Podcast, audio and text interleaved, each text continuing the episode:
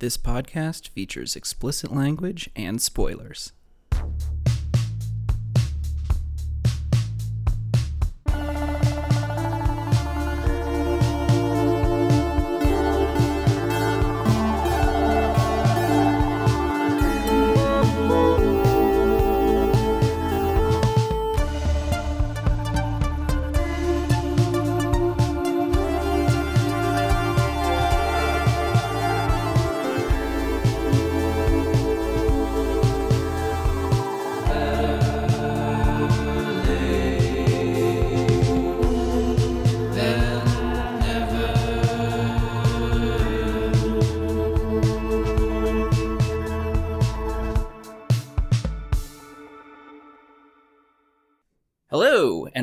To Better Late Than Never, a movie podcast where I invite a friend to watch a blockbuster, cult favorite, or otherwise culturally significant film that they've never seen before.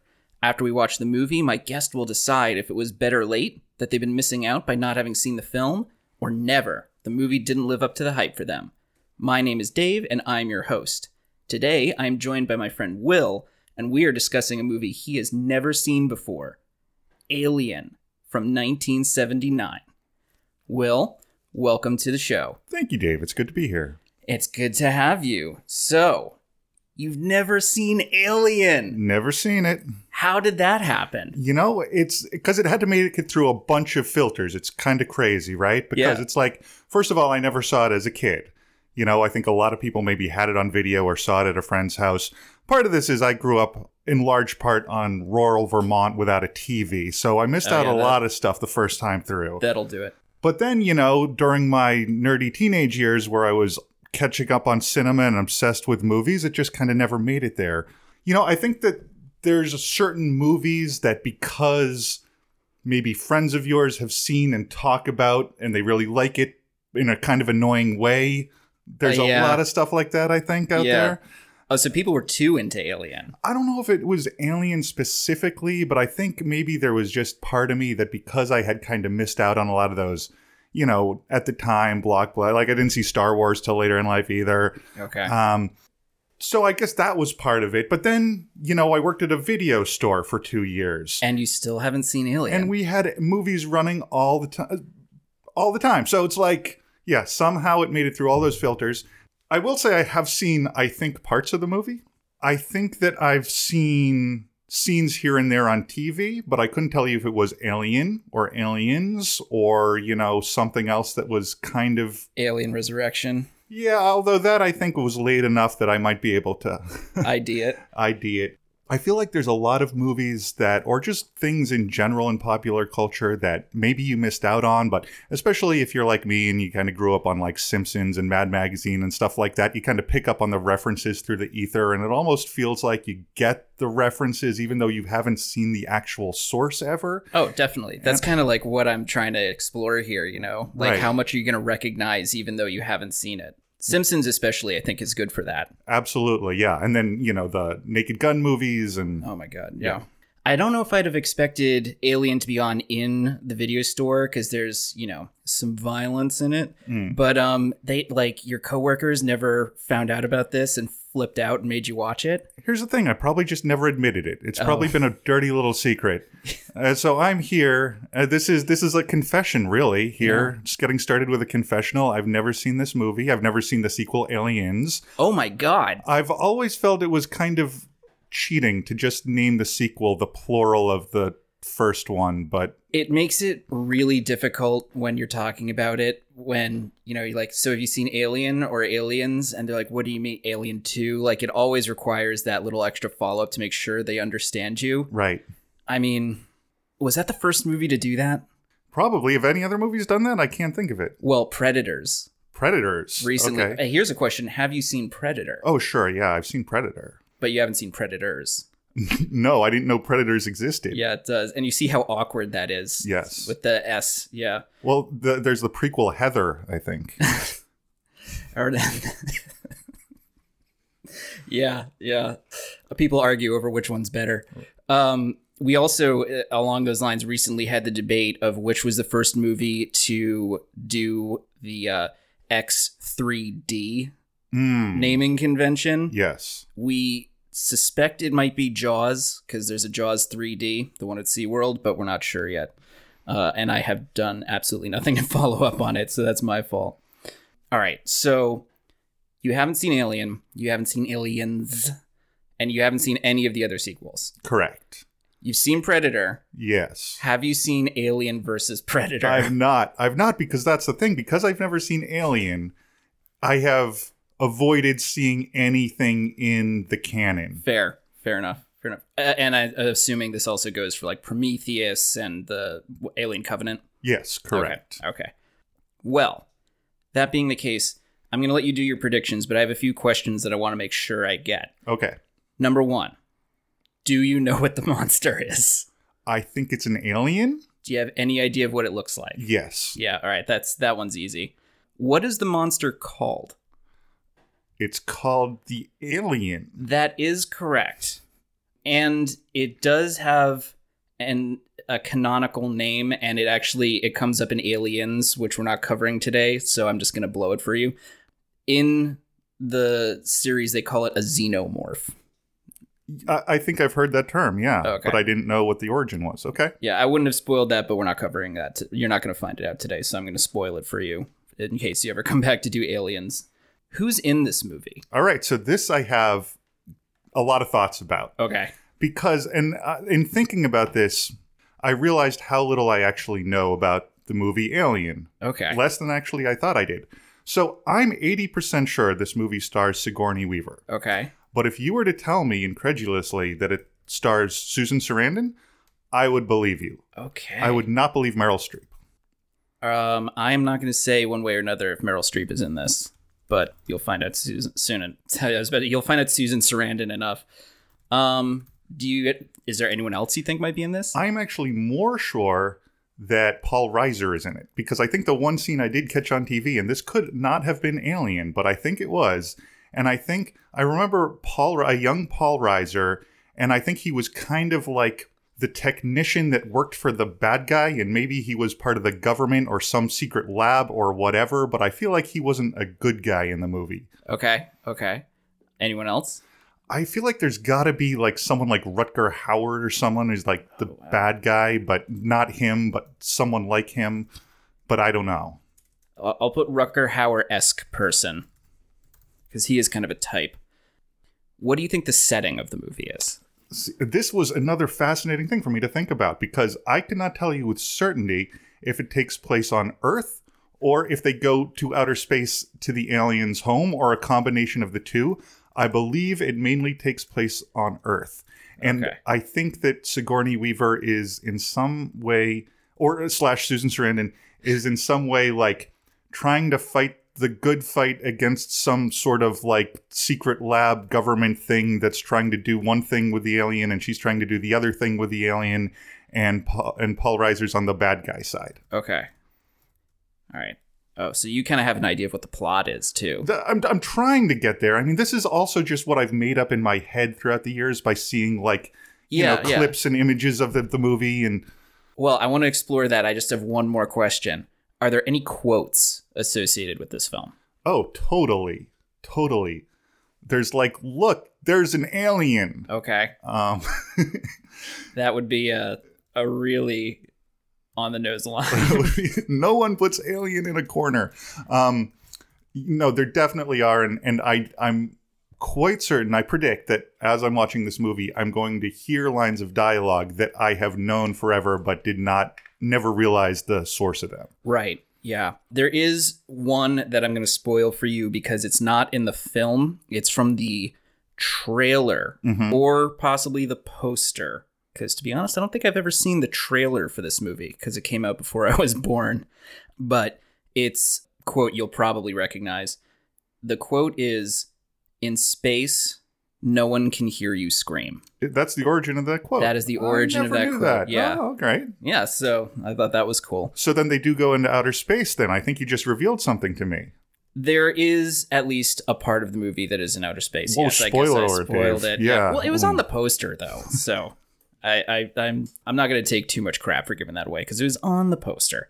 All right, so now let's get into like more generally what you're anticipating here. All right. So I've got a couple. Well, you've already revealed because you mentioned it was 79 that this movie came out. I thought it was 80, but I was like, it's in somewhere in that 79 to 81, 82 range. And I think probably yeah, yeah. Aliens was maybe 81 or 82. That sounds right. So I think I was close there. I. The, another 80 20 thing 80% sure that Ridley Scott directed this film. 20% maybe it was James Cameron. It wasn't John Carpenter, but you know, maybe it was someone else like that, but I'm pretty sure it was Ridley Scott. okay. All right. Any anything else plot wise or any scenes you think Um, are gonna happen? I mean, definitely like the thing coming out of the belly, the creature coming out of the belly.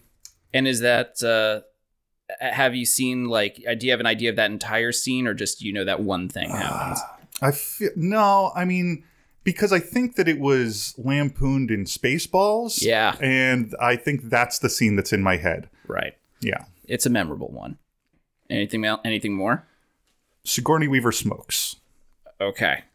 or maybe that because she was in like Avatar or something like that. Yeah. and, she, and it was a, I think maybe a callback to her character because Oh, is it? Well, in Avatar, she does smoke a lot. And I was actually kind of surprised by that because she's a scientist working in a lab. right. And I know it's her lab and she's in charge, but I was shocked and appalled that she was able to smoke as much as she did around all this incredibly sensitive equipment. I mean, just very anachronistic. Yeah, it's not. You know, you would you see the labs in like sci-fi movies from the 50s and 60s, and they're all just you know smoking the whole time. Oh, yeah. Um, but like, yeah, the the lab is gorgeous, and it doesn't look like people are just like blowing cigarette smoke in it there all the time. But My favorite example of this is uh, have you ever seen Creature from the Black Lagoon? no, we could do that one. I would absolutely do that one. All right. Um, I saw it for the first time in college, and I it has a surprisingly well. Some of the people in the movie are kind of proto environmentalists and don't want to harm the creature or uh, disturb its environment.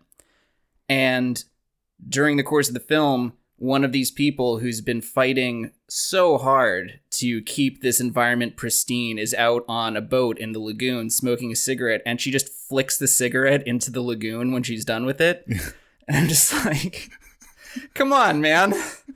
you spent this whole film trying to protect this area, and you just, uh, anyway. The, like the most poisonous thing you have on you, probably. Yeah. Um, cool. All so, right. So she may or may not smoke. I don't know. If so, maybe emphysema is the real monster of this film. I'm not sure. But The, it's like the smog monster from uh, Godzilla versus the smog monster. Yes. It's just concentrated pollution.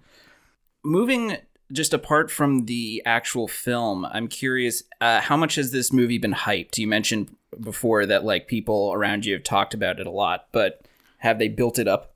You know, I think I'm set up for disappointment. And I think because it's been put, I, I remember certain people in high school or, you know, that era, maybe people who are older than me that I kind of looked up to. And they would always have aliens on a list that was like, you know, with, along with like The Godfather. Yeah. And I, I feel like there's kind of like some. Um, you know, masculinity in there involved as well. Some sort of like, I, I think there's like certain movies that if you're a guy, you're supposed to like. It's like, yeah, Oh, The yeah. Godfather, Goodfellas, Totally. Terminator. And I think Terminator 2. Terminator 2 and I think that w- that was maybe part of my apprehension about the movie was like you know I'm a, I'm a big sci-fi fan but I generally like sci-fi you know kind of my niche uh, my zone is like you know the Kurt Vonnegut Philip K Dick you know Mhm. uh, 1984 type of thing where it's just a vehicle to comment on society and maybe a little irreverent. yeah, and maybe a little bit irreverent. Um, so you know, uh, sci-fi that's more like you know in the Star Wars genre, where it's basically fantasy. It's basically Lord of the Rings in space. I'm not always as into that. Sure. Um, just as far as kind of what what speaks to me. So I think that was maybe part of my apprehension about never actually like seeking the movie out. I don't think I've avoided it. How are you with scary movies? Good, Yeah. good, good. Um, Are you a fan of that genre?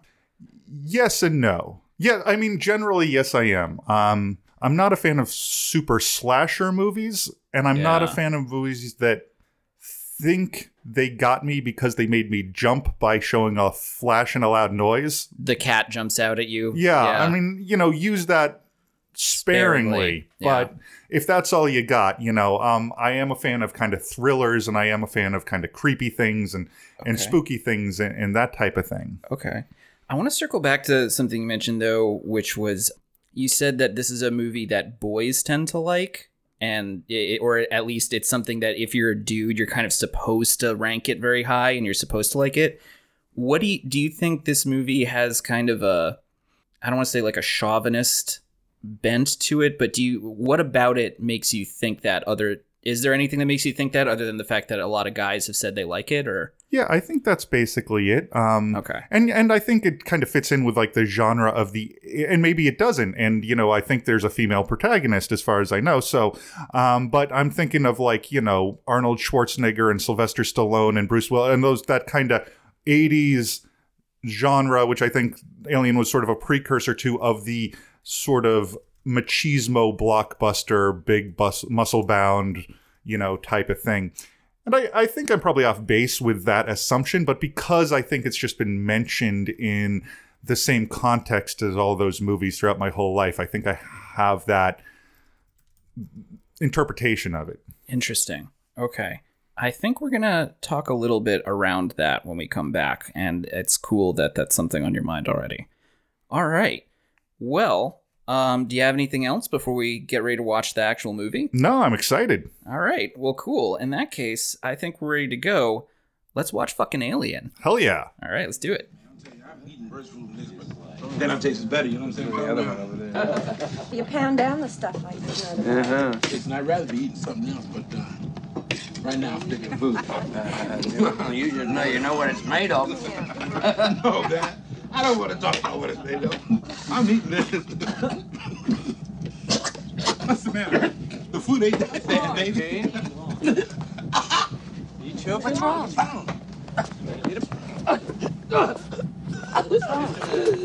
What? What? Hey, what's wrong?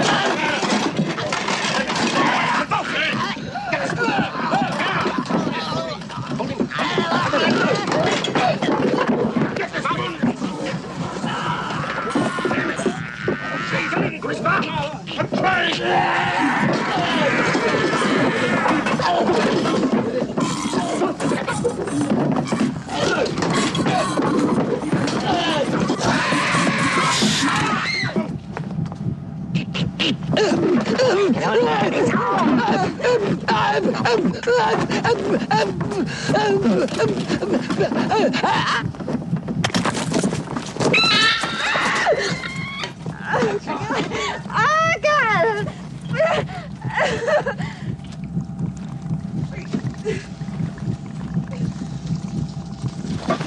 Oh, God!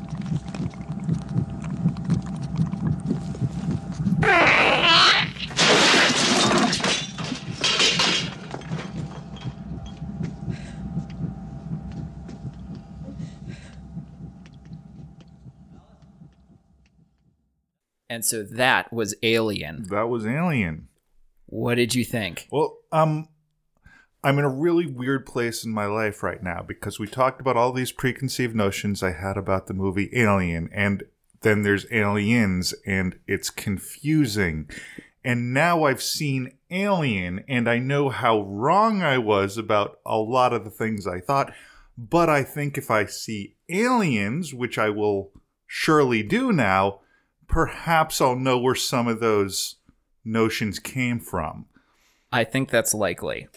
I thought it was a great movie. I'll put that out there. I'm So- really glad I saw it. Not a disappointment then? No, no. Awesome. Yeah, I adore this film. I saw it as a little kid. Um, my dad showed it to me, probably when I was way too young to see it, and it left a mark. Like, I think one of the consistent, sort of ridiculous paranoid fears I had as a child was whenever I would use the bathroom, I always had to open the shower curtain because if it was ever closed, I became convinced that the alien was behind it Yeah. not not like literally i thought that was the case but i just kept having this kind of creeping hairs standing up on the back of my neck notion that like it's just gonna throw the shower curtain open and get me so yeah man this movie is well to me it is a total classic but we'll see what you think as we discuss the film so let's talk about the background.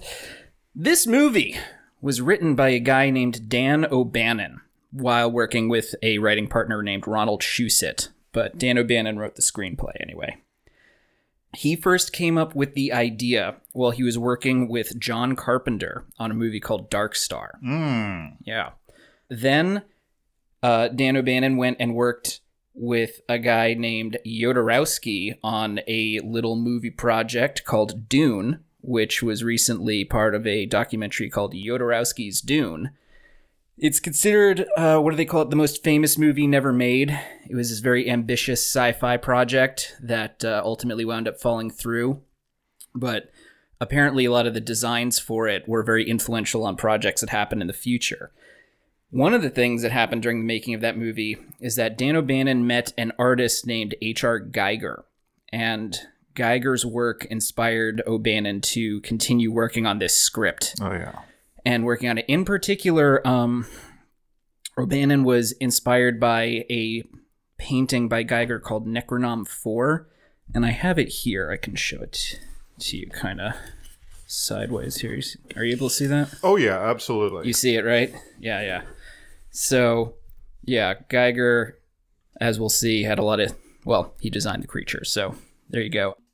This I thought was also very interesting. So, one of the most prominent things about this is the uh, chest bursting scene. O'Bannon came up with that because uh, he was a lifelong sufferer from Crohn's disease. so, you're familiar with the ailment? uh, I am. Well, for anyone who doesn't know, Crohn's disease is an illness that causes severe abdominal pain.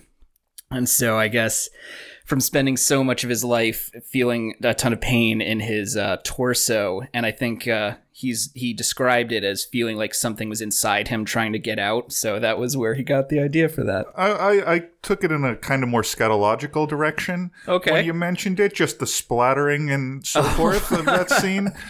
Yeah, no wonder you laughed. uh, the two writers went around shopping it to studios. They pitched it as Jaws in space, which I think comes through. Nobody wanted to do it. Uh, no one was interested in it. Uh, science fiction was kind of in its own little off to the side ghetto that nobody liked or respected. Kind of still the same way now, but especially back then. But then Star Wars came out hmm uh, in 1977, and once that happened, everybody wanted to make a sci-fi movie. And they looked around for scripts they had, and on their desk was this movie Alien that someone had pitched to them. So they're like, "Let's make this." Uh, that was 20th Century Fox. O'Bannon wanted to direct it himself, but the studio decided to give it to a guy named Ridley Scott. So your prediction was was you were 80% sure?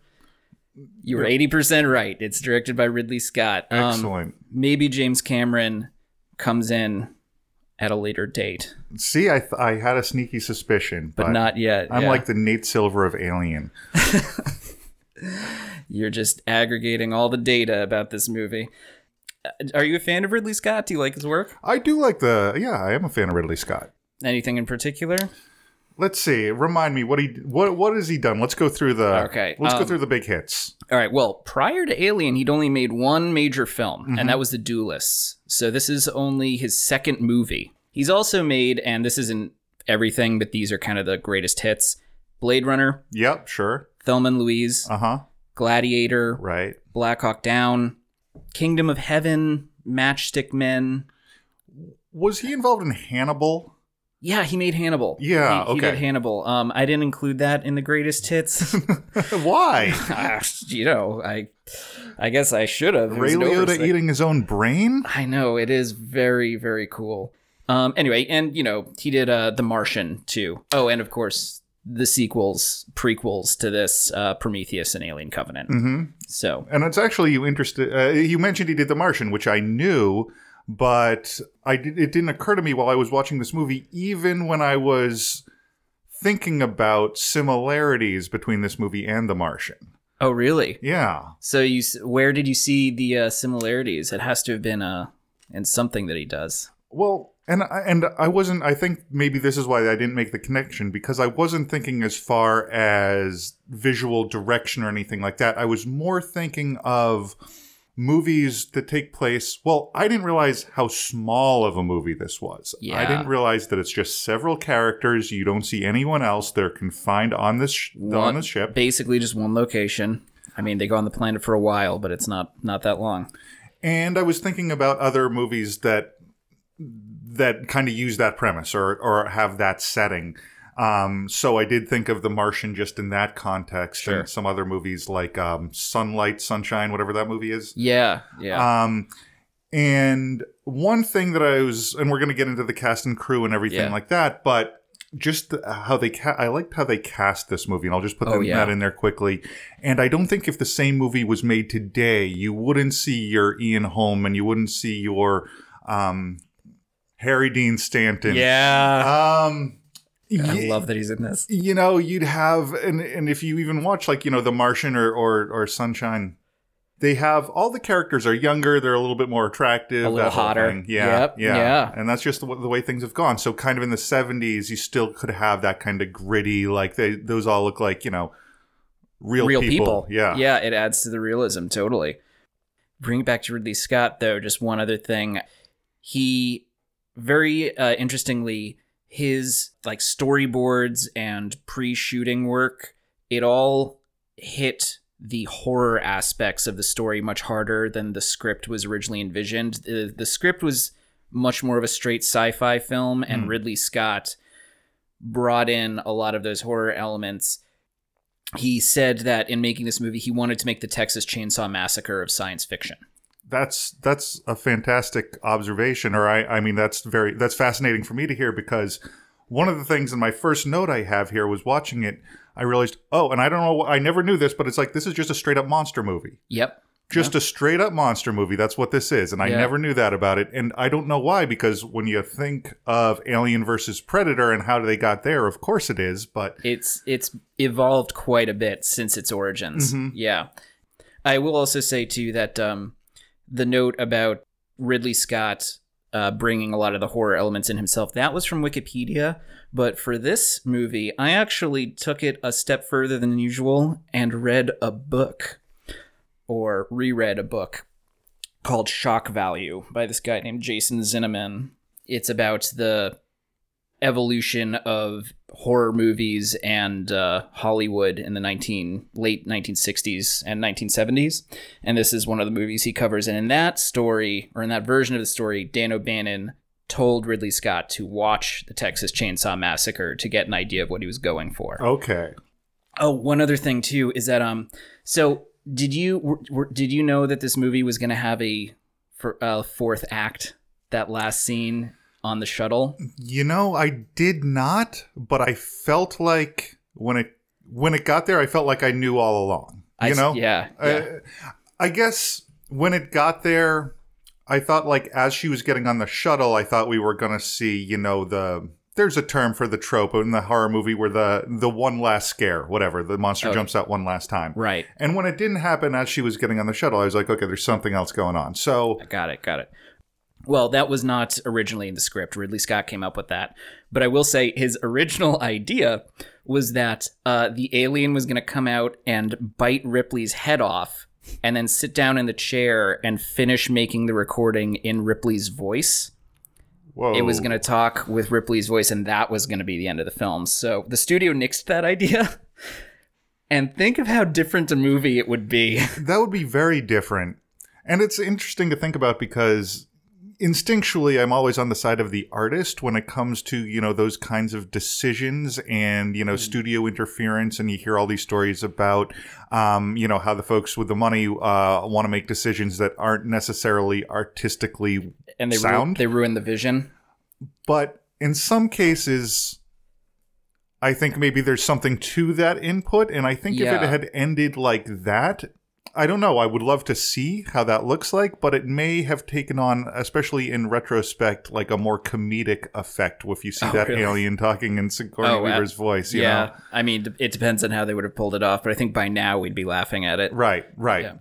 For me, I maybe it's because I saw that um, that Red Letter Media review of Star Wars: The Phantom Menace and about how that got out of control because George Lucas had too much personal power. Mm, I mhm. tend to feel like there should be a nice little balance between the push of the artist and the pull of the uh, the studio people making it more conventional. And there's a happy, there's a Goldilocks zone in there. There's definitely a Goldilocks zone because there are a lot, a lot of instances, I think, where an artist will be v- very successful and then just kind of chase that dragon uh, down a rabbit hole, if I may completely collide two metaphors for no good reason. Totally. But, um, and I don't, I don't know if it, we should really get into names, Shyamalan, but, um, but I think there's definitely, I think what you're saying is right. Goldilocks zone. I think that's the key. Yeah.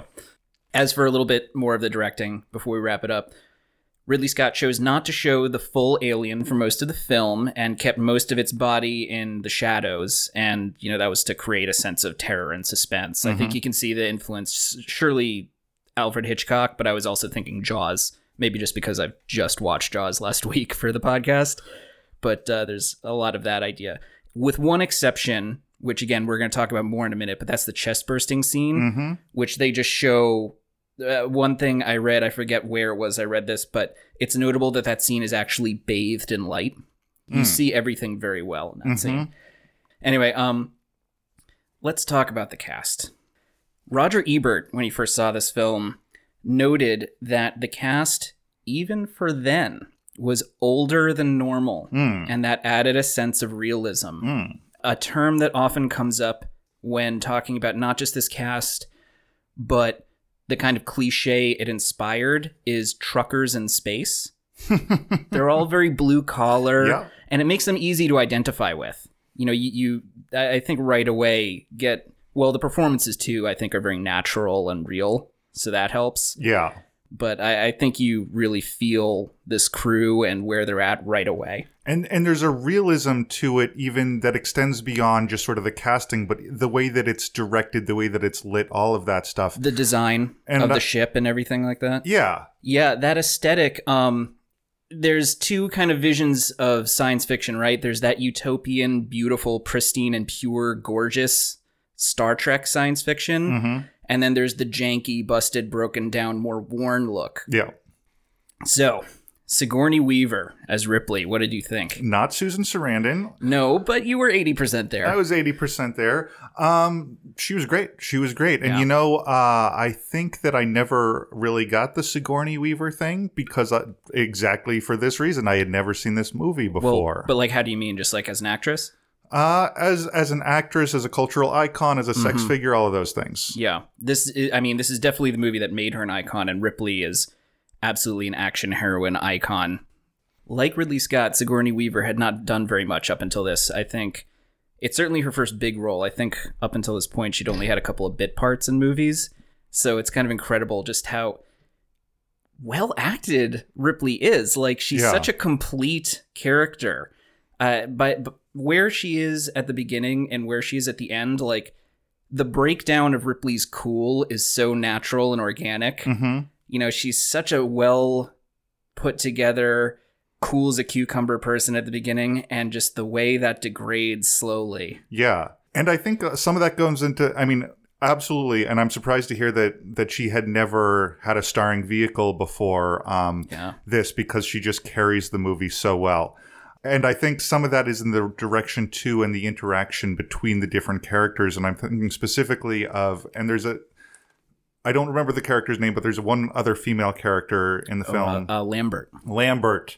And there's a scene where Lambert is just kind of completely freaking out. Yeah. And Ripley is just like cold, calculated, determined. This is what we got to do. We got to stick to the plan. And I mean, that was a choice, I think, from both actors and the director. You don't know what alchemy created that, but it was a remarkable scene just in the way that it was acted. Yeah, everyone's character is coming across very strongly in that moment. I know the scene you're talking about, and it comes later. We'll, I should stop saying this constantly, but we'll get to that. But um, the way everyone is reacting to stress is very uh natural to their character as they've established them so far. Speaking of that scene, someone who's in that scene who I think is really, really good in this movie is Ian Holm as yes. Ash. Yes, he is. So did you know he was a robot? I had no idea. I did not see it coming at all. Okay. Well, what did you think of his performance? It was fantastic. And you know, I think because this movie wore its tropes on its sleeve to a certain extent, or maybe I'm Well, I think it's. I'm looking I- at it through a retrospective lens when I say that. Yeah, perhaps. those tr- a lot of those tropes are being born in this movie. Mm-hmm. You know, this the Ian Holm character Ash. He was.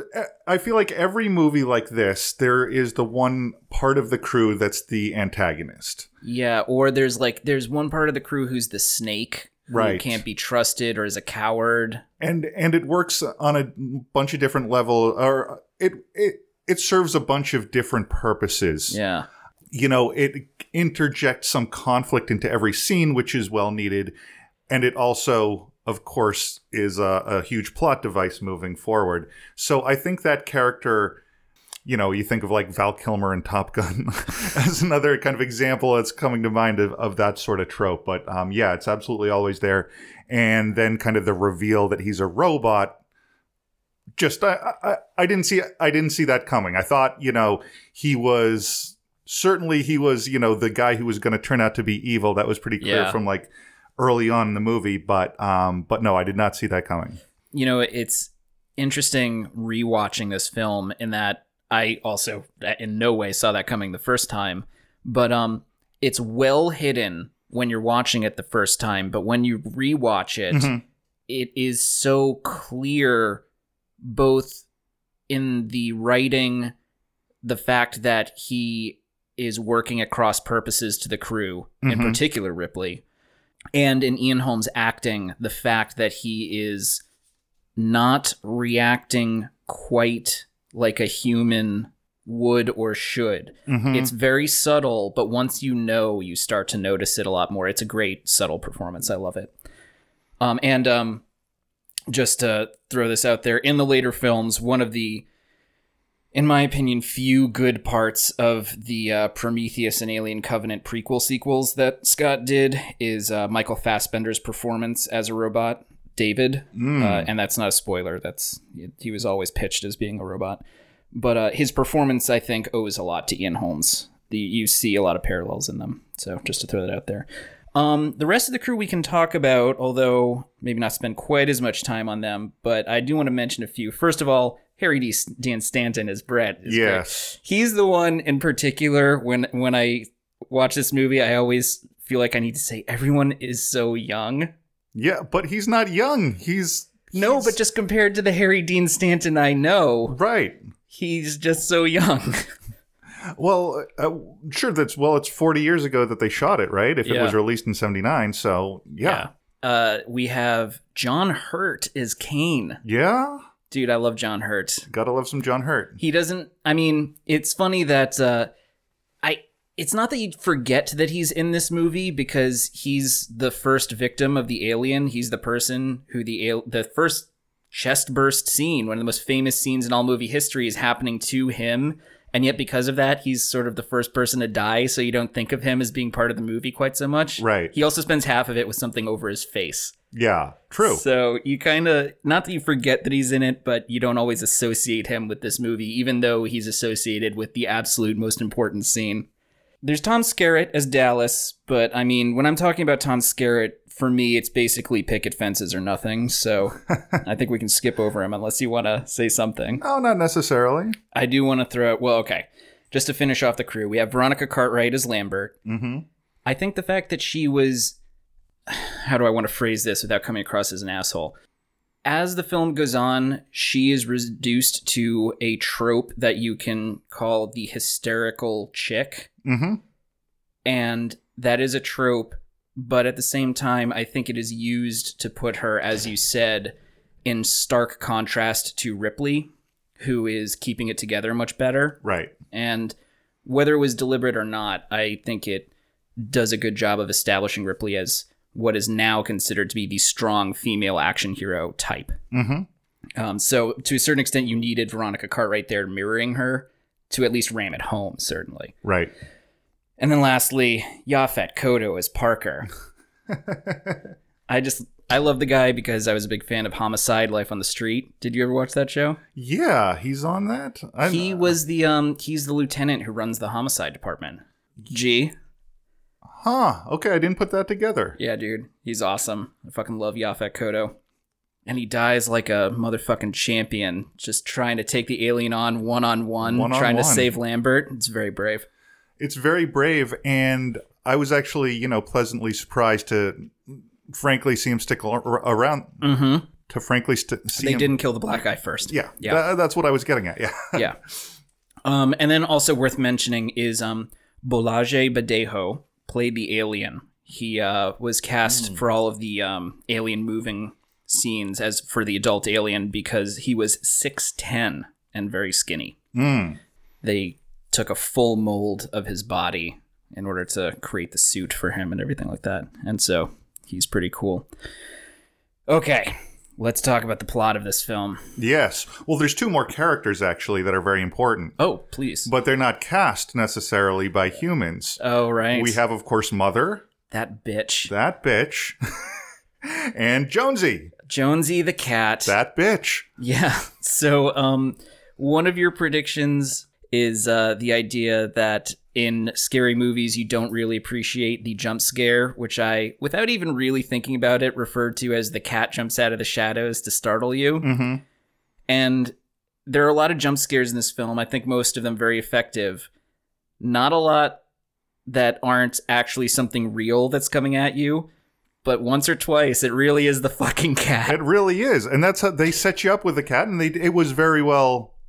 It's it was true. very well executed. Or they how they set you up with the cat, and then you know, oh, it's just going to be the cat again, and then it isn't. You know, Yeah, and I, I do like that so many horrible consequences come from the crew's inability to wrangle this fucking cat. yeah, oh yeah, Like, if they just had a dog that would come when called, they would have gotten out of there so much easier. Uh, well, I mean, I love it because you see the cat in the first shot, or not the first shot where you see the cat, I should say, early on in the movie, and it definitely stuck out to me. Like, there's a cat on this spaceship, Yeah, man.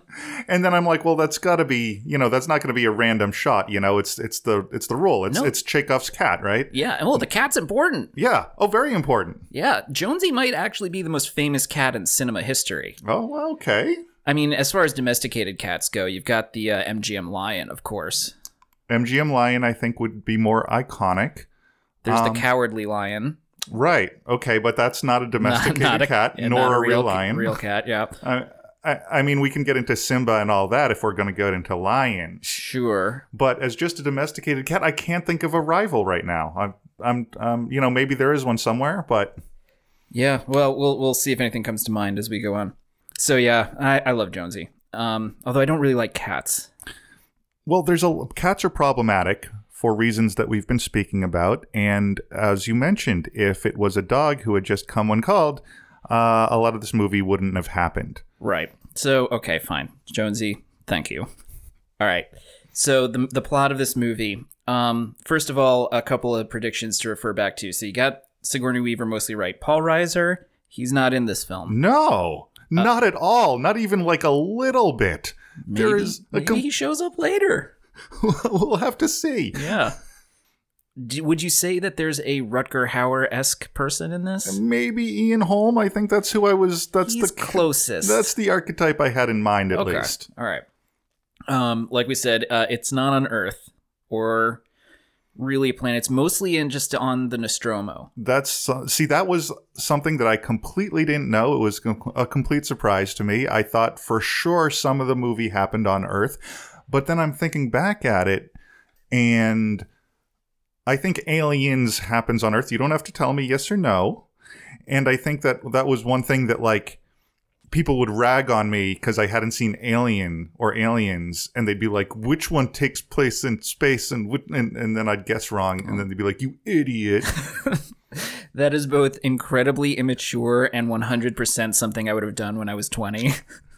I I- that leads me to this question though. So, given what you're saying, it sounds like your impression of this movie going in, you were expecting something a little bit more like an action film, maybe? Yeah, yeah, I was. So, yeah, you weren't really anticipating it being essentially a slasher in space. No, I, w- I think my conception was something more along the lines of Independence Day. Gotcha. Oh, that's really interesting. Okay. Yeah. So this movie must have really been a surprise to you. Complete surprise. But Delightfully so. yeah, great, great. Um you have your comment about someone saying look an alien and let's talk about that in a little bit. Ridley Scott directed it. something came out of a person's belly. Mm-hmm.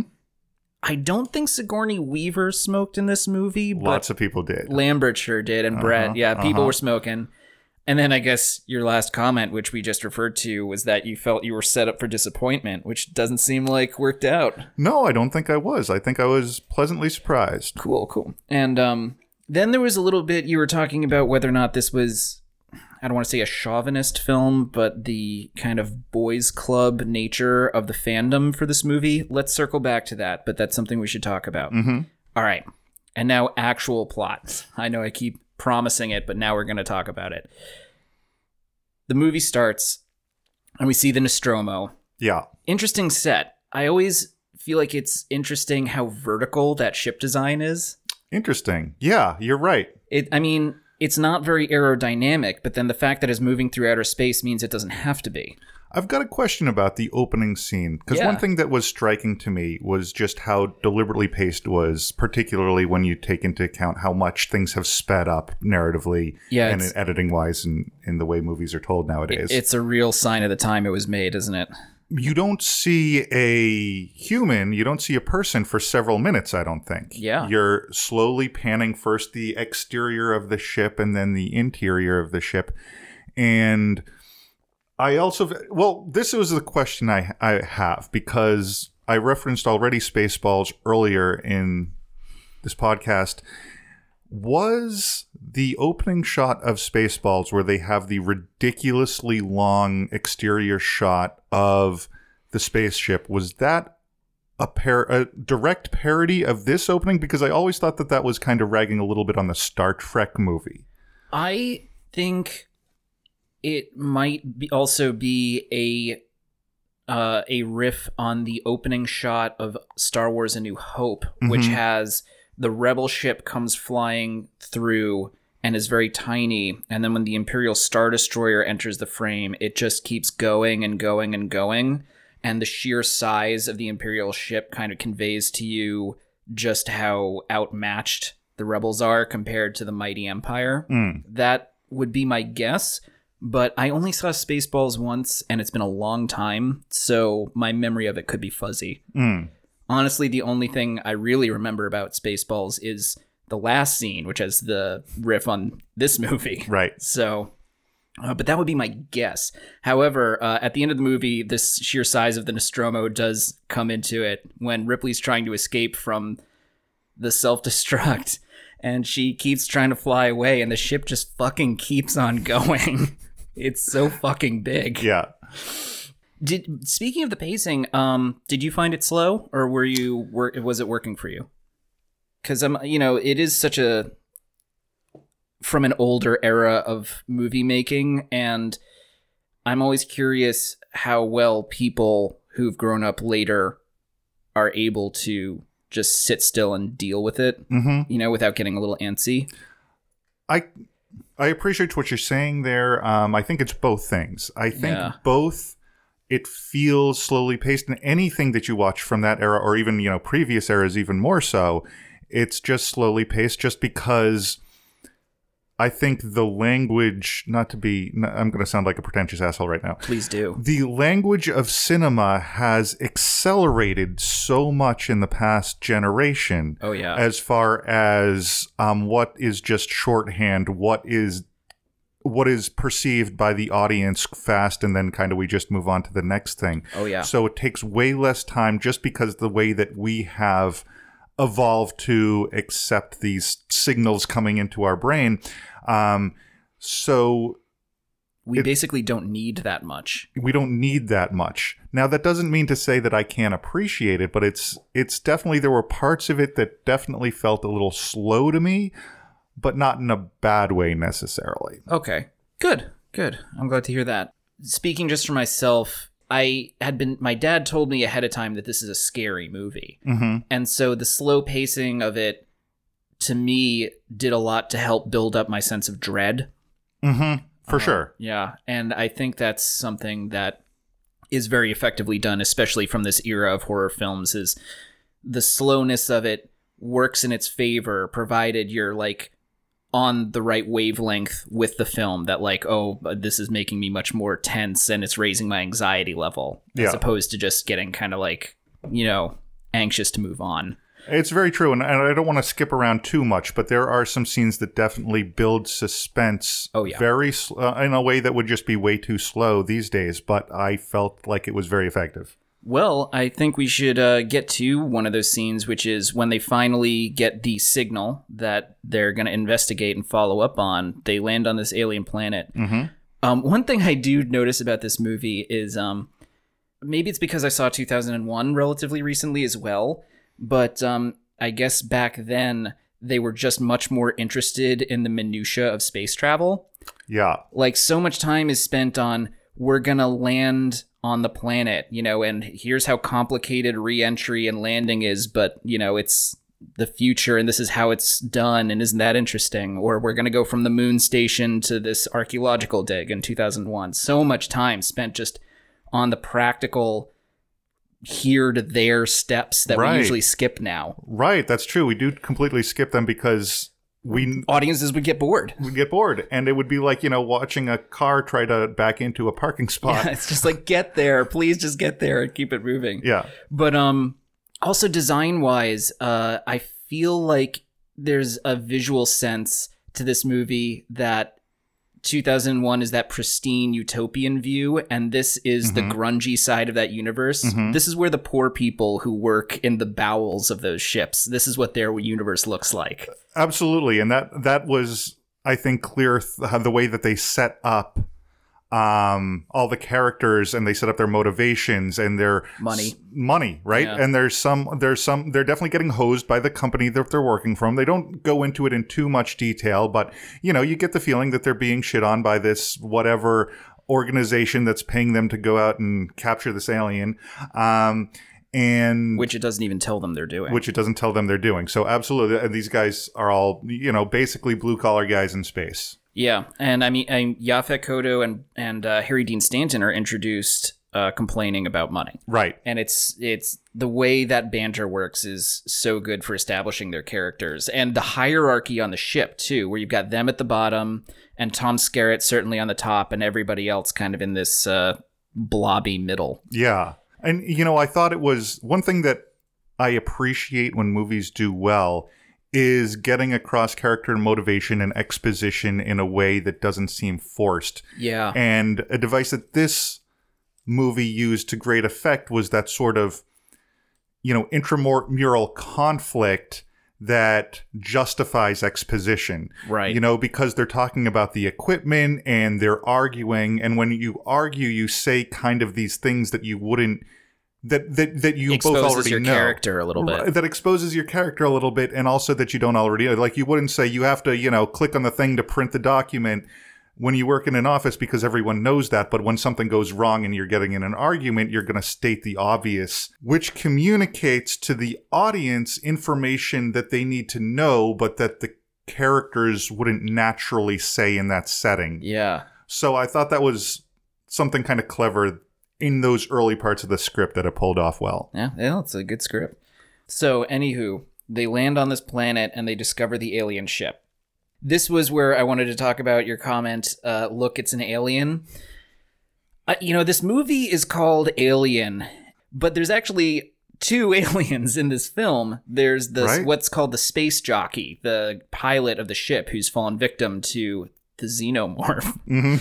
Um and it always stuck out to me the fact that their reaction to it it's they are impressed but not very impressed you know they're like mm-hmm. holy cow take a look at this and to my mind if i had been there it would be more like Holy fucking Jesus, it's a fucking alien! Are you guys seeing this? It is an alien! This is proof of intelligent extraterrestrial life! Holy fuck! They must have had first contact by then, right? like, it's just so la di da. I had the same exact thought. Like this seemed a little routine, not necessarily routine, I would say, but like an an expedition that knew these things existed had come. This is, wasn't the first time human beings had become in contact with alien life.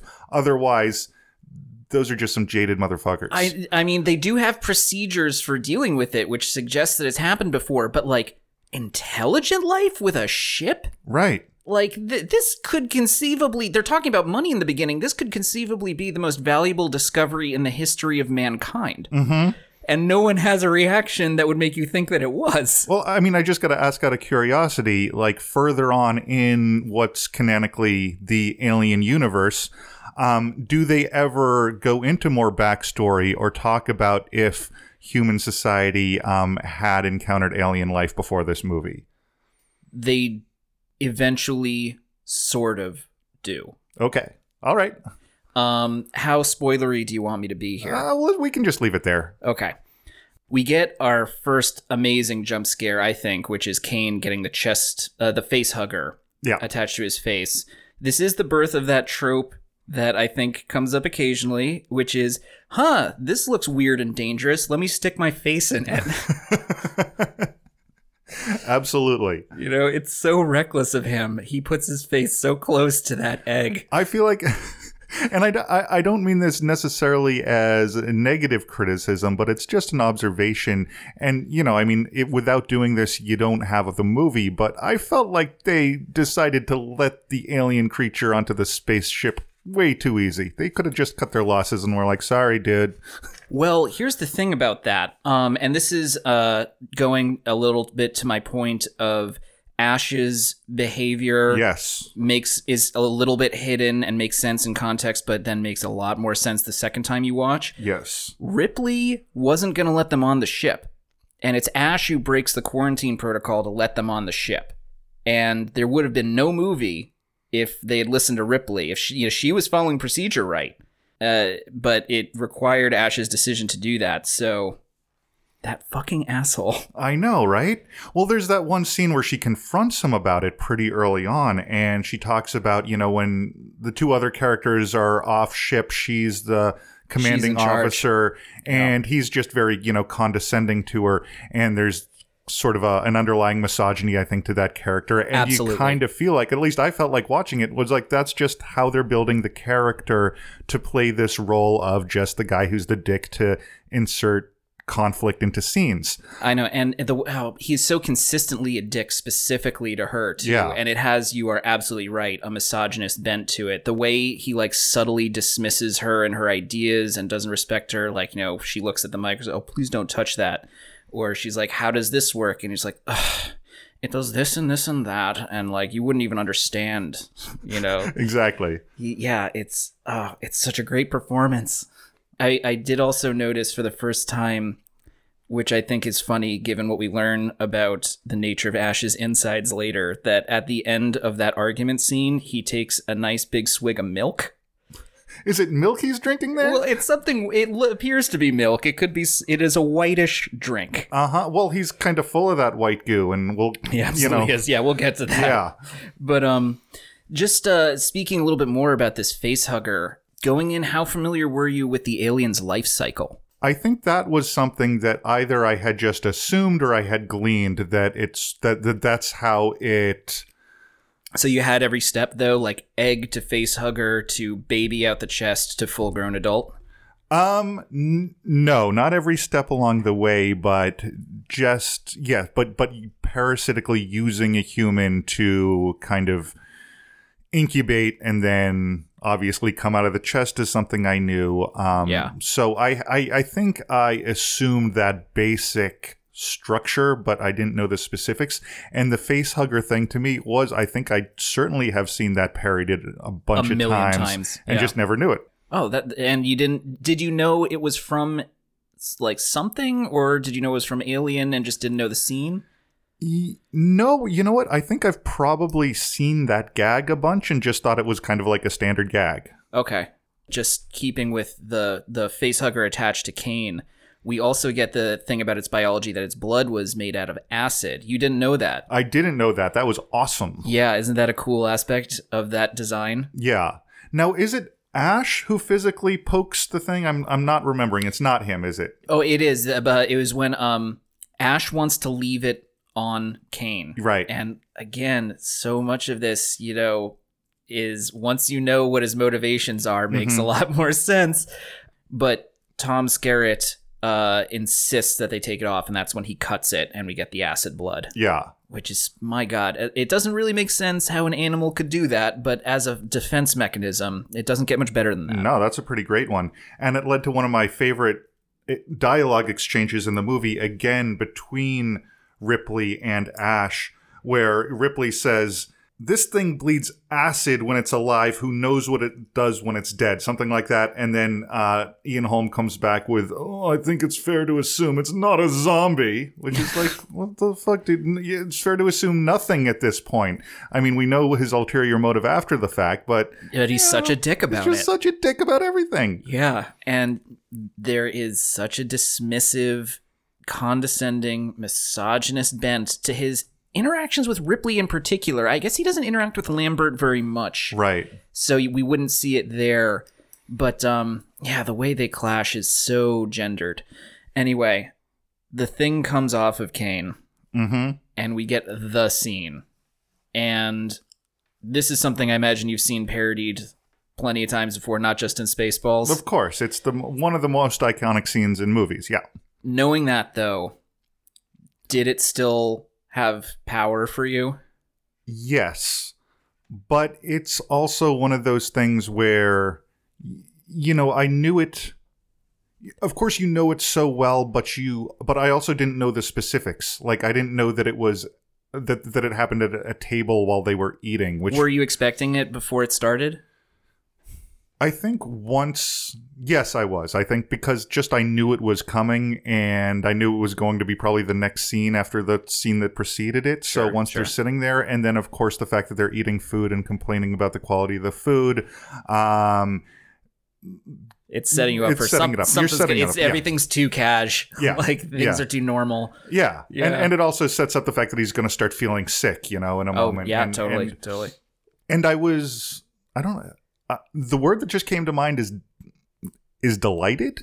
And I mean that seems odd to say because it's a very gory gross violent scene but just I just had an appreciation. I I probably didn't have the impact for me just because it's so iconic and something I'd seen so many times and something I knew was coming, but just uh, the appreciation of the execution of the way that it was actually done and the uh, way they actually pulled it off in the movie was, I think, delightful to me. It also was is kind of viscerally gross and and and viscerally disturbing.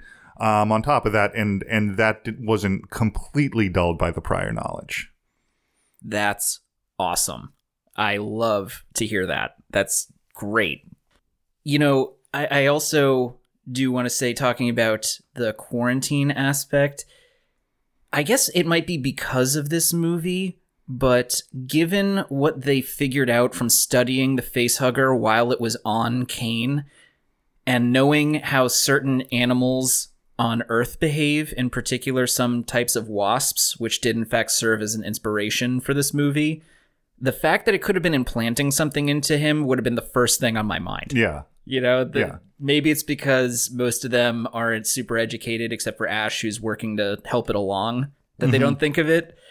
But man, also, if you think about it, if they'd just gotten into the cryo chambers and gone home, everything would have happened fine for them. You know, they would have gotten frozen Yeah. and then they would have arrived and gone home. But it's the fact that they decide to have one last meal that really fucks them over yes, it does. if they'd just gone straight to sleep, totally different movie. Mm.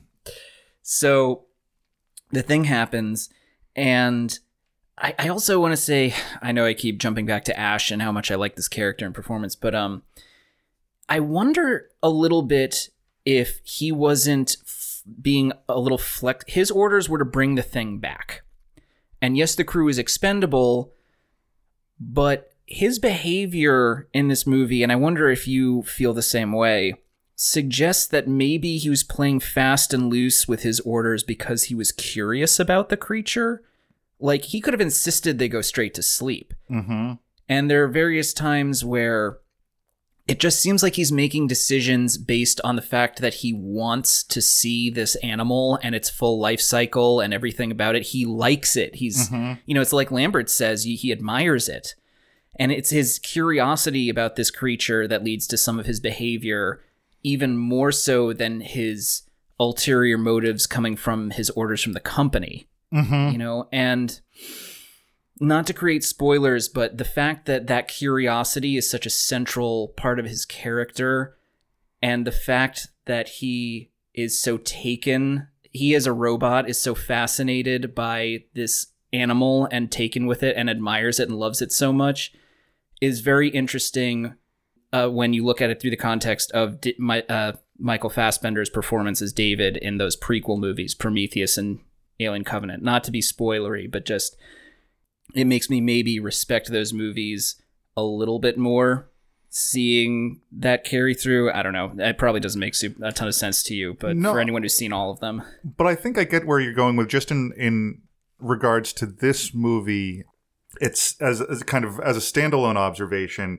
Um, s- something interesting that you said that I had it hadn't occurred to me, but the fact that he's a robot and presumably he's programmed by the company slash mother to just execute the mission to just get the alien back but he certainly expresses in his actions and his words it- this admiration for this thing and when he's in his you know his death scene if we can jump there for a moment Sure. um, he actually gives a monologue when he's you know just a decapitated robot head where he talks about how you know the alien is a perfect creature without conscious remorse or delusions of morality. It's an amazing monologue. And he's he's just bukkake ash at that point. I know it does look like he has a face covered in cum. It's pretty hilarious. But uh, but um I think it it certainly gives you something to think about because well what's a robot then if he has these sort of underlying personal he has uh, motivations as well a, a bit of free will yeah Yeah, I it does raise that question. You're absolutely right.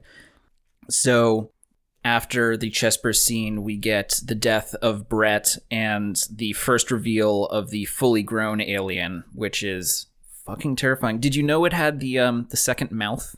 Yes that I knew that I knew Did you um have any sense of All right, this is just something that stands out to me every time.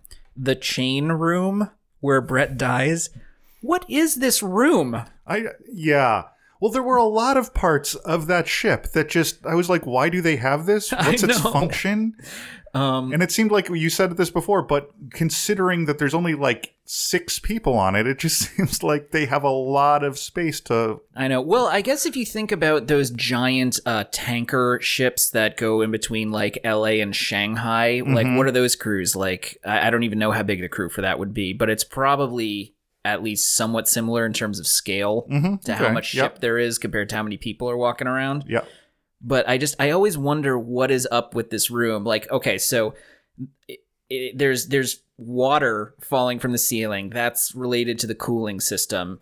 Fine, that makes sense. But why are there these hanging chains? They're so atmospheric, and it makes the scene better that they're there. But what is going on with this room? It's I don't know. So Brett dies, and then we get the vents scene, Mhm. which I think would be another one that maybe you've seen parodied before. For sure, for sure. And but we talked about this a little bit already. But you know, when you start thinking about movies that came out afterwards, like Die Hard or Mission Impossible, that used sort of similar things, and it certainly by now has become a, a just a cliche. So, in seeing that scene, it was kind of hard for me to be like, okay, am I recognizing something that I've seen parodied before, or is this just become a, a sort of a trope? You know, there's some specifics to the scene as far as the way the doors open and close and stuff like that. and he's got the flamethrower, I guess. And also there's the um the proximity alert, the device that like beep beep beep beep beep beep beep. That which certainly adds a lot of tension to the scene. Yeah. Um, but you're right. I mean, that's one of the things that I'm always so curious to explore here, which is when people start recognizing these scenes. I'm always curious, like, are you recognizing it because maybe you caught this on TV or you've seen it before, or are you recognizing the parody of this scene? You know, where do you think you know this from?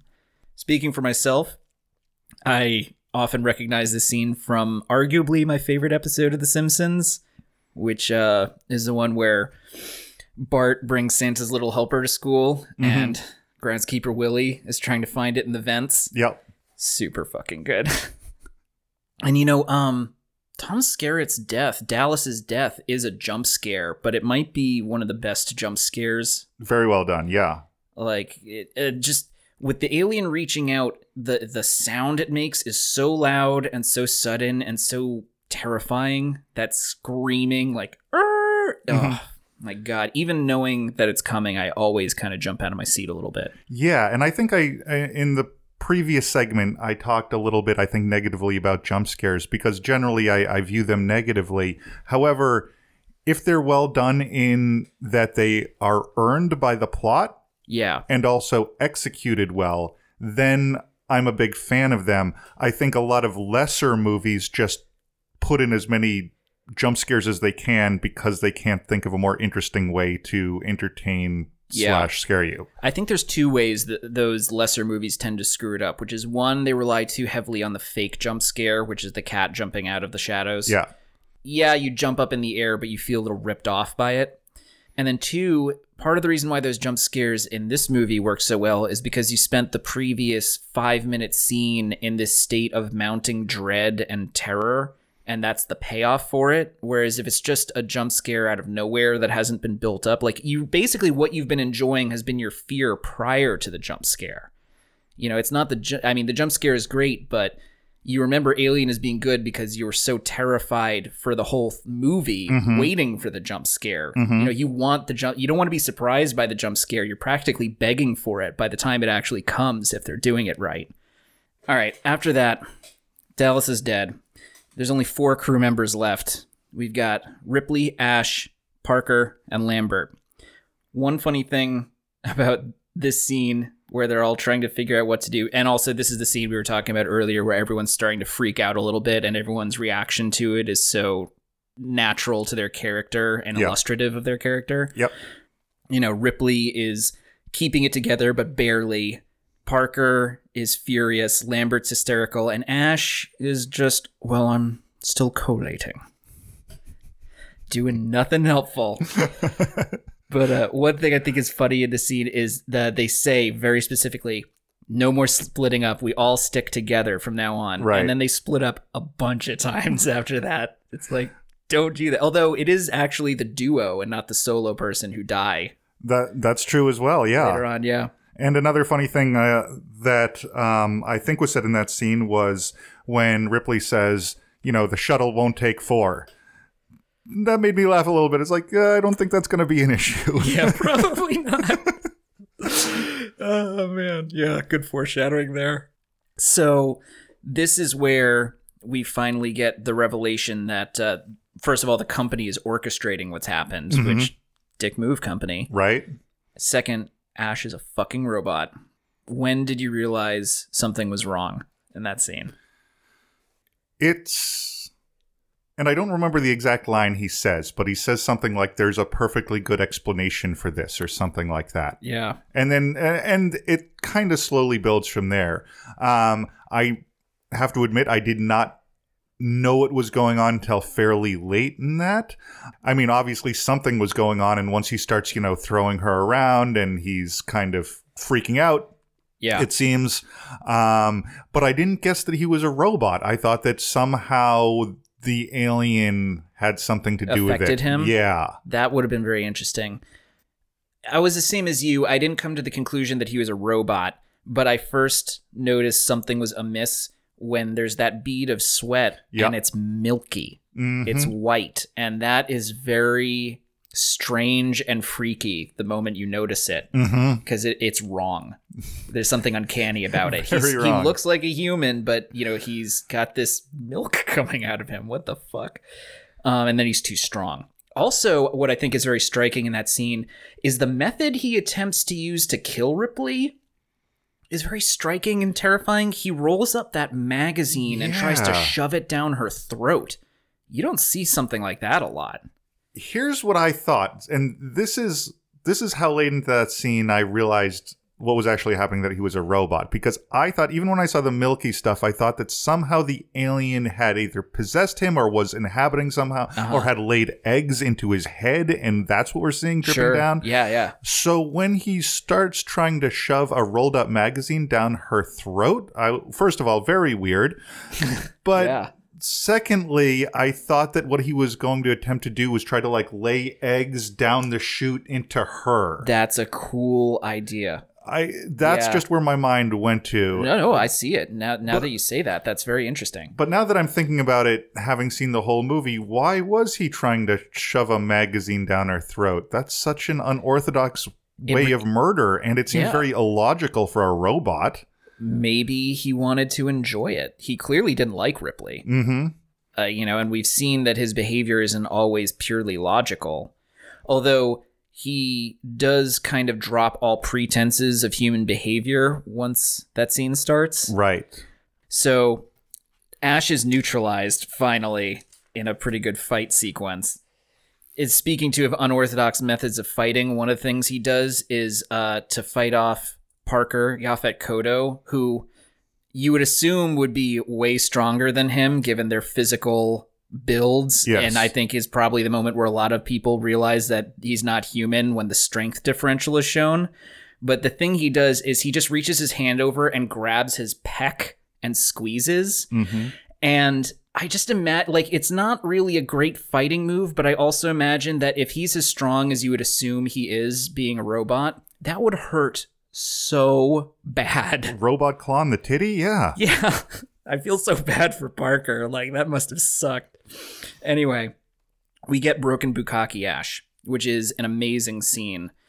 That, I, I, you know, I think there aren't a ton of necessarily quotable quotes in the movie proper. I think the most memorable one is the In Space No One Can Hear You Scream from the advertising. Mm-hmm. But the speech Ash gives about the alien Yeah. and just that is pretty memorable. And maybe it's no one particular line, but the whole thing sticks out. You know, and of course his kiss off line, I can't lie to you about your chances, but you have my sympathies. Yes. What a dick. I know. Ash, you know, he really is an incredibly human creation because he's such a dick. Yeah. They kill him, and they complain a little bit about the actions of the company. And, you know, there is a somewhat anti capitalist message to this film, perhaps. I think so. That's something I wasn't expecting, but certainly, um, you know, anti-corporate, uh, Mm-hmm. you know, uh, the heartless corporate agenda that doesn't care about anything other than profit. Um, profit in this case being somehow related to bringing back an indestructible alien to Well, the planet. Yeah, Ripley speculates that they want it for their uh, bioweapons division. Mm-hmm. Ugh. And I mean, even at the very beginning, you know, you've got uh, people complaining about not getting paid enough. Right. They probably aren't getting paid enough. Can we get back to the character of Parker for just a moment? Because I feel like that is something that I was thinking when watching the movie, um, where you see him, and I think this was pretty common in this era to have the character who is, you know, quote unquote, the black guy, um, the only African American in the film, and who it's not necessarily a racist trope, and I don't think it's something along the lines of like the magical black man or something like that. But there's this character, there's one in Predator as well, where he's just kind of like, you know, certainly blue collar, but also just a little bit Money uh, focused, maybe? there's definitely the fact that the first thing you see him do is bitch about getting paid. Uh-huh. Um, and I guess um, I, I, I, I think it's racial, certainly not necessarily racist, the way that this character was personified and just just Yeah. kind of lots of entertainment of the era. Right. You know, I keep thinking of Parker as a character who, in less skilled hands, would have been much more of that race- racist stereotype Mm-hmm. and maybe skirts the line of it. Like he almost is, but he's just a little more well embodied by Yaphet Kotto to be a real person as opposed to just this trope I agree with that. he he you know he he gets past it but there he's someone who there's clearly a danger of him turning into that. And I don't think he does, but I see what you're saying definitely. And again, worse filmmakers he probably would be. That's right. Yeah. I guess it's similar to Lambert, you know, Yeah. and it, her the risk of her just being the woman. But um, again, I think her behavior is pretty natural to a real, well-designed character as well. Um, they decide to blow up the ship, and they split up again. Always a good idea. Not a. Why did they split up? There's really no reason to. I know they want to get the fuck out of there as fast as they can, but you got to live to see it. You know? Right. And also, before they start the countdown, there's really no countdown clock to compel them to do that. So, I don't know. But Ripley's got to get that fucking cat, so Oh, that off she damn goes. cat. There's got to be so much cat hair in the equipment of that Oh, ship. I know. I mean, just being recycled endlessly through those vents over and over again. I hope no one was allergic. They die. Uh, Parker and Lambert finally die. yeah. We'll talk about the sexual undertones of the alien in a little bit, but I do feel like I should point out that Lambert's death in particular is a little sexualized, both in the way the alien's tail kind of wraps around her and starts moving up her leg, and then the uh, the sounds she makes over the intercom as she's dying. It sounds a little. I don't want to say like a rape, but it's a bit more maybe prolonged than the other deaths, which are just a scream. It's certainly reveling in Her pain. her pain and the gendered nature of that pain. Yeah. Yeah. So they decide to blow up the ship, and of course, the moment you set the self destruct, the ship has to make it all smoky for you to heighten the uh heighten your Why does it do anxiety. it? Yeah, there's I think it's because uh, they're blowing it by turning off the cooling system and making it overheat, and that's Mm-hmm. the, a venting process. But it certainly uh, helps with the visual aesthetic of the film along the way. Just uh, added bonus. conveniently, Yeah. yes, Hmm. Makes it easier for the alien to hide. Uh, and Ripley can't get on the ship because the alien is standing basically in the doorway, and she doesn't turn off the self destruct in time, and that's where we get the final complete arc of the breakdown of Ripley's cool. She goes from ice cold to the freaking out, mother, you bitch! Yeah. Smashing it, and she's just completely lost it at this point. She races back, but she gets on the ship. That countdown is really. I was super tense even after having seen this film like 50 times. The way that scene unfolds. It's a very intense scene. And again, with her trying to escape on the shuttle, just how big the Nostromo is. There's that countdown, and the ship just keeps fucking going, and you're like, "And and where's the end of the ship? Oh Yeah. my god, are you gonna get away?" But she does, and we get that fourth act. Uh, we also both felt that. Um, speaking of gendered stuff, Ripley's a little sexualized there right at the end just a little bit. and she hasn't been at all. Her gender has not come into it in that way right up until the last scene. Yeah. Yeah. But You know, I was all right with it. She's very attractive. and this is one thing that I didn't, I don't think, remembered to talk about um, before we watched the movie, but I think that this was a that was a big scene for people who were, you know, in puberty or adolescence or young adulthood when that movie came out.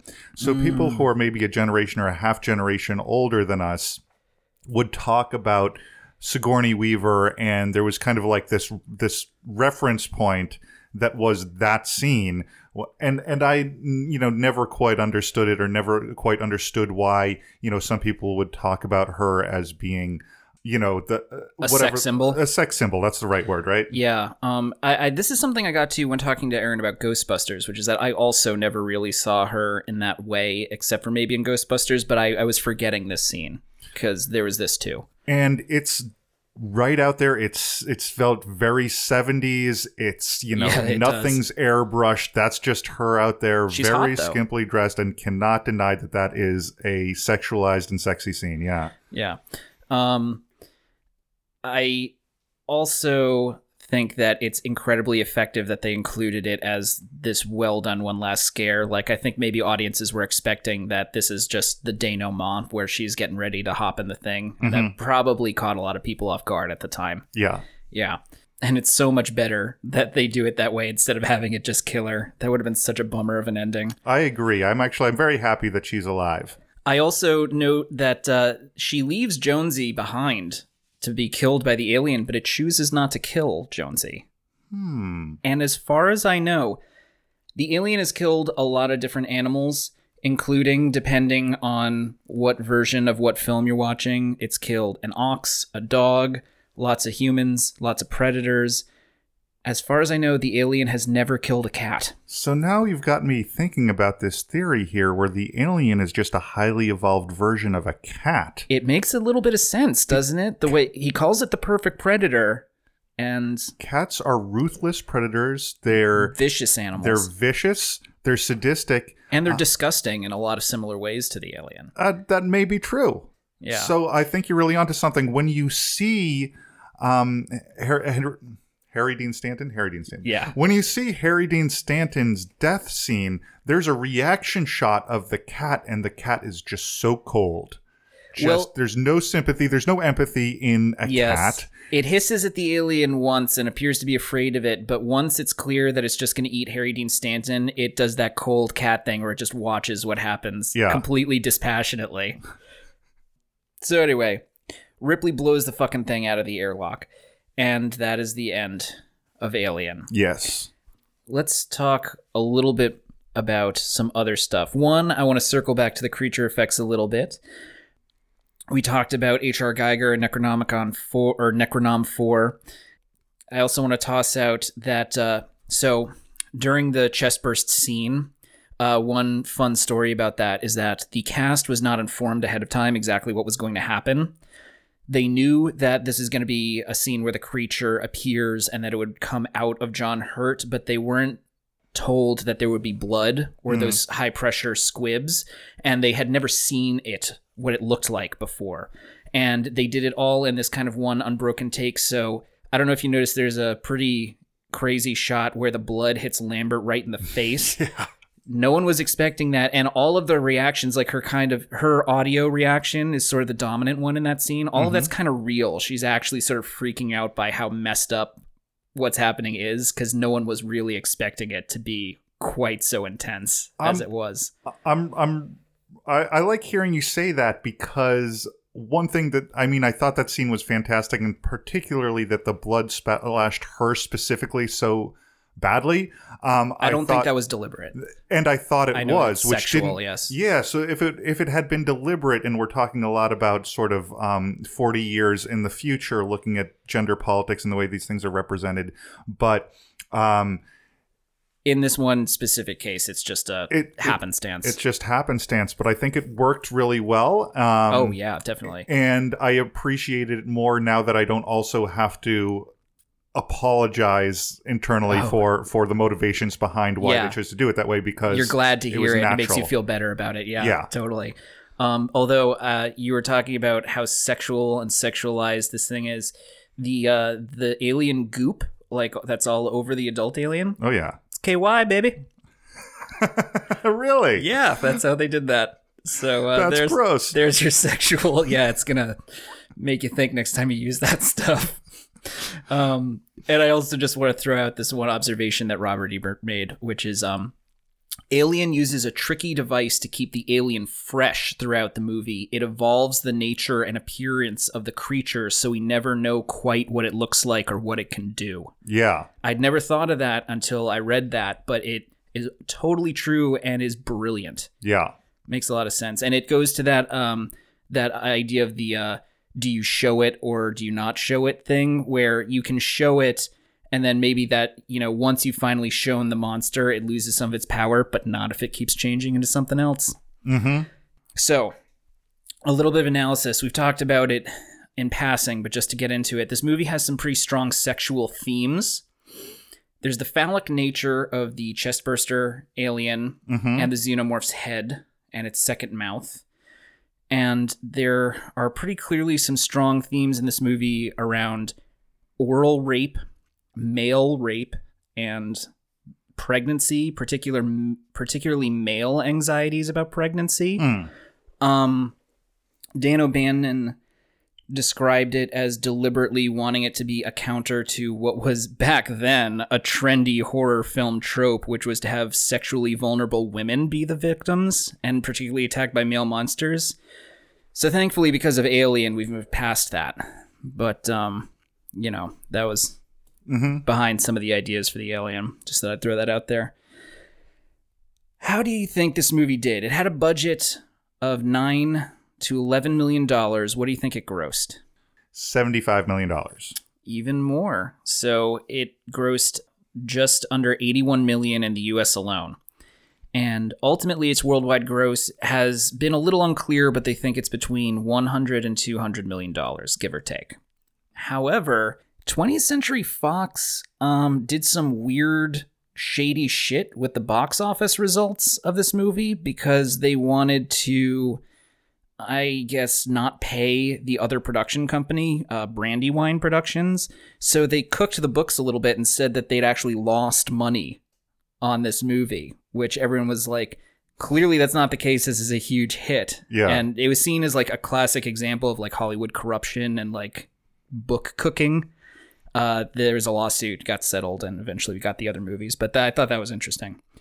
The movie was nominated for two Oscars Best Art Direction and Best Visual Effects, which it won the latter. Mm-hmm. I mean, rightly so, yeah, I think we can say. Sure.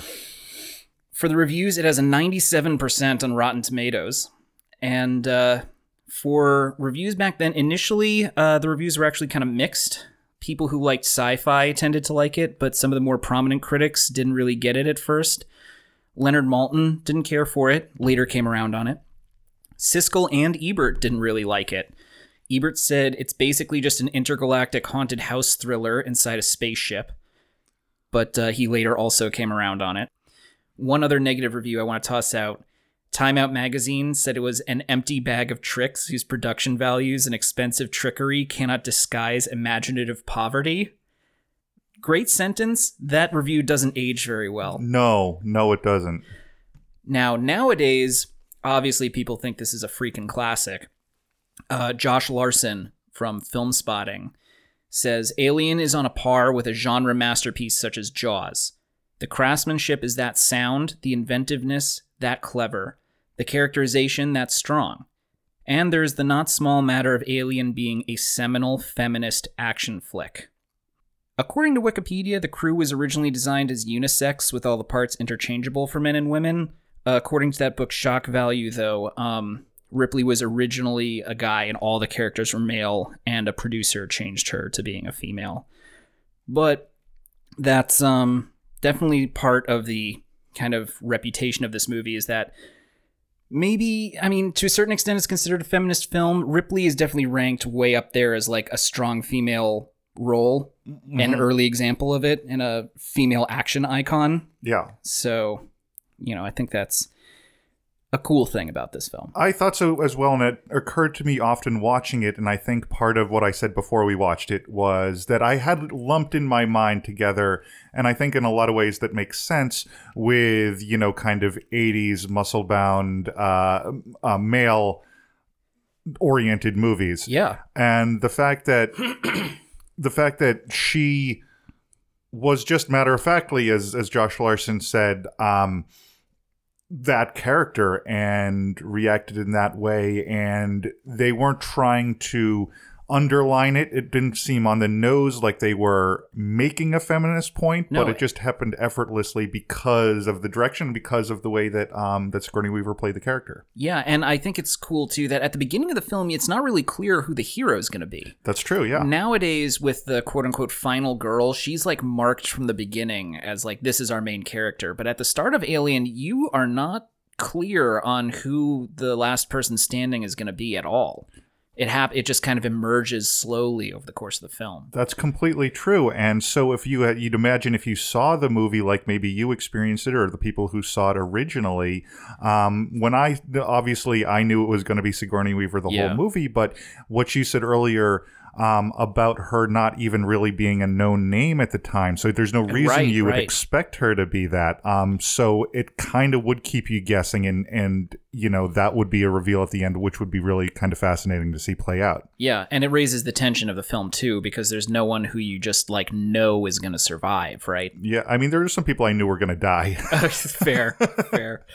Uh, so uh, the writer Dan O'Bannon said that he uh, deliberately wanted to break what was already back then becoming a horror cliche, partly in due to Halloween by mm-hmm. John Carpenter, which was having the victim in a horror film always be a woman was a cheap shot. I always imagined the director jerking off. I want to see a man get it because I knew it would make the men uneasy, which is you know, coming back to to all those themes of like male sexual assault and male pregnancy, which men don't like to think about.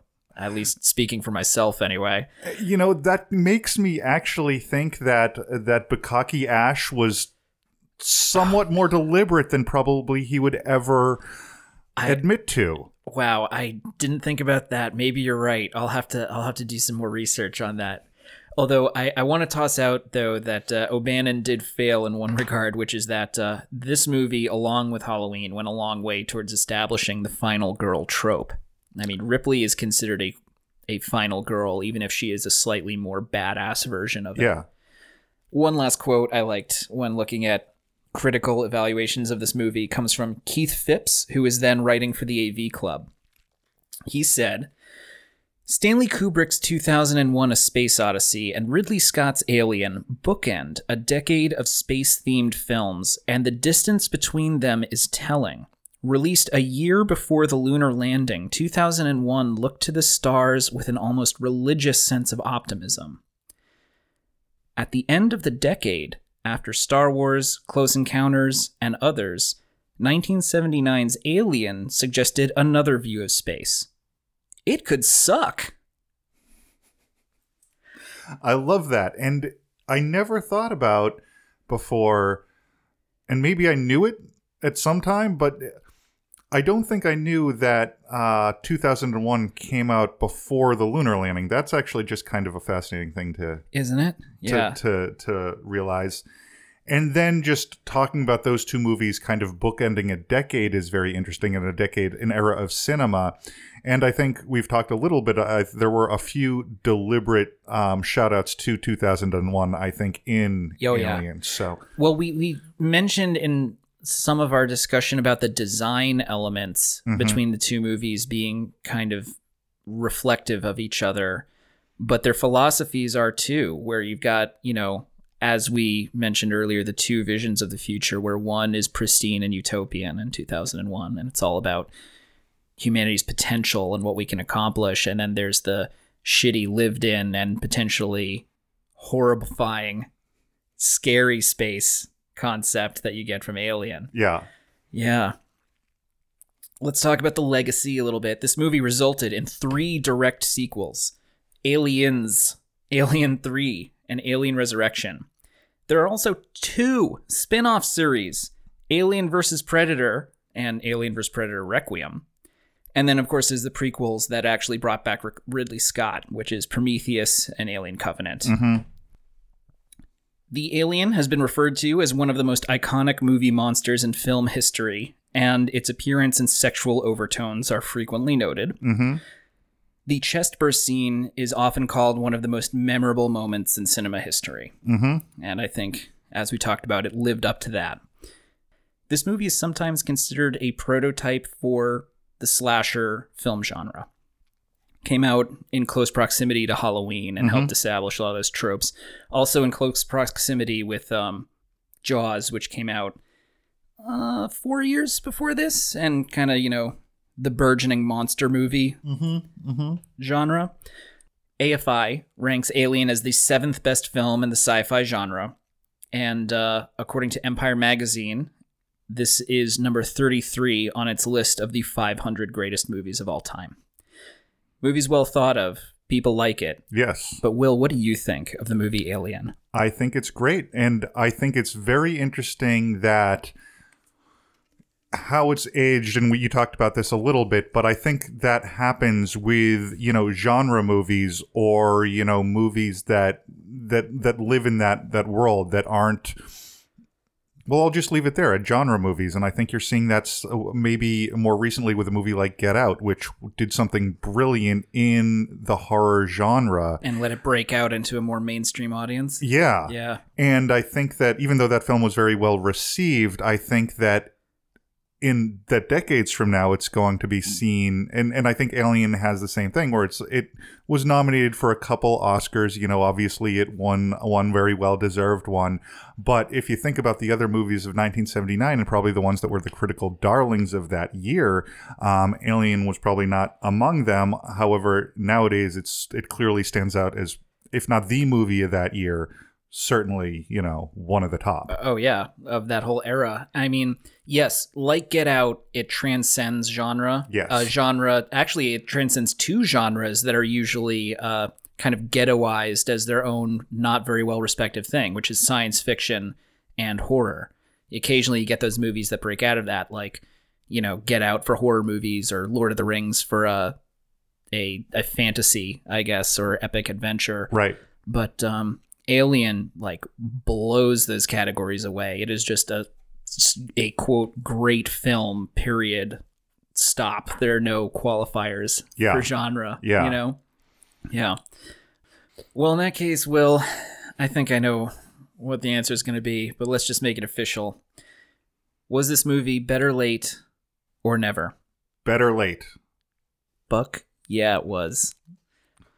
Dude, this was really fun. I enjoyed watching this with you. Um, if you're interested, you want to come back and do aliens? Yes, I would love to do aliens. Well, let's fucking do it. All right. Thanks for listening. If you want to get in touch with the podcast, you can email us at betterlatethanneverpod at gmail.com or you can tweet us at betterlate underscore pod. One last time, Will, great having you on, and I look forward to having you back. Thank you, Dave. You too. Peace out. He said, from the bark, you dummies! from the bark! Is he all right? yeah, yeah, the guy digs me. Hey, what's wrong with this guy? I don't know. Bring him some water!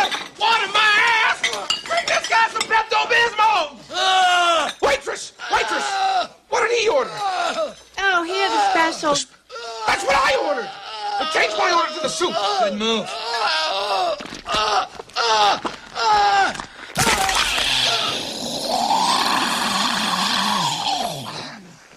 Oh no. Not again.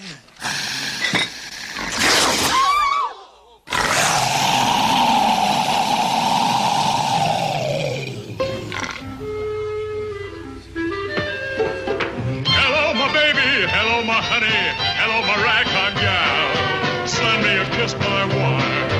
Baby, my heart's on fire. If you refuse me, honey, you lose me. Then you'll be left alone. Oh, baby, telephone and tell me I'm your own.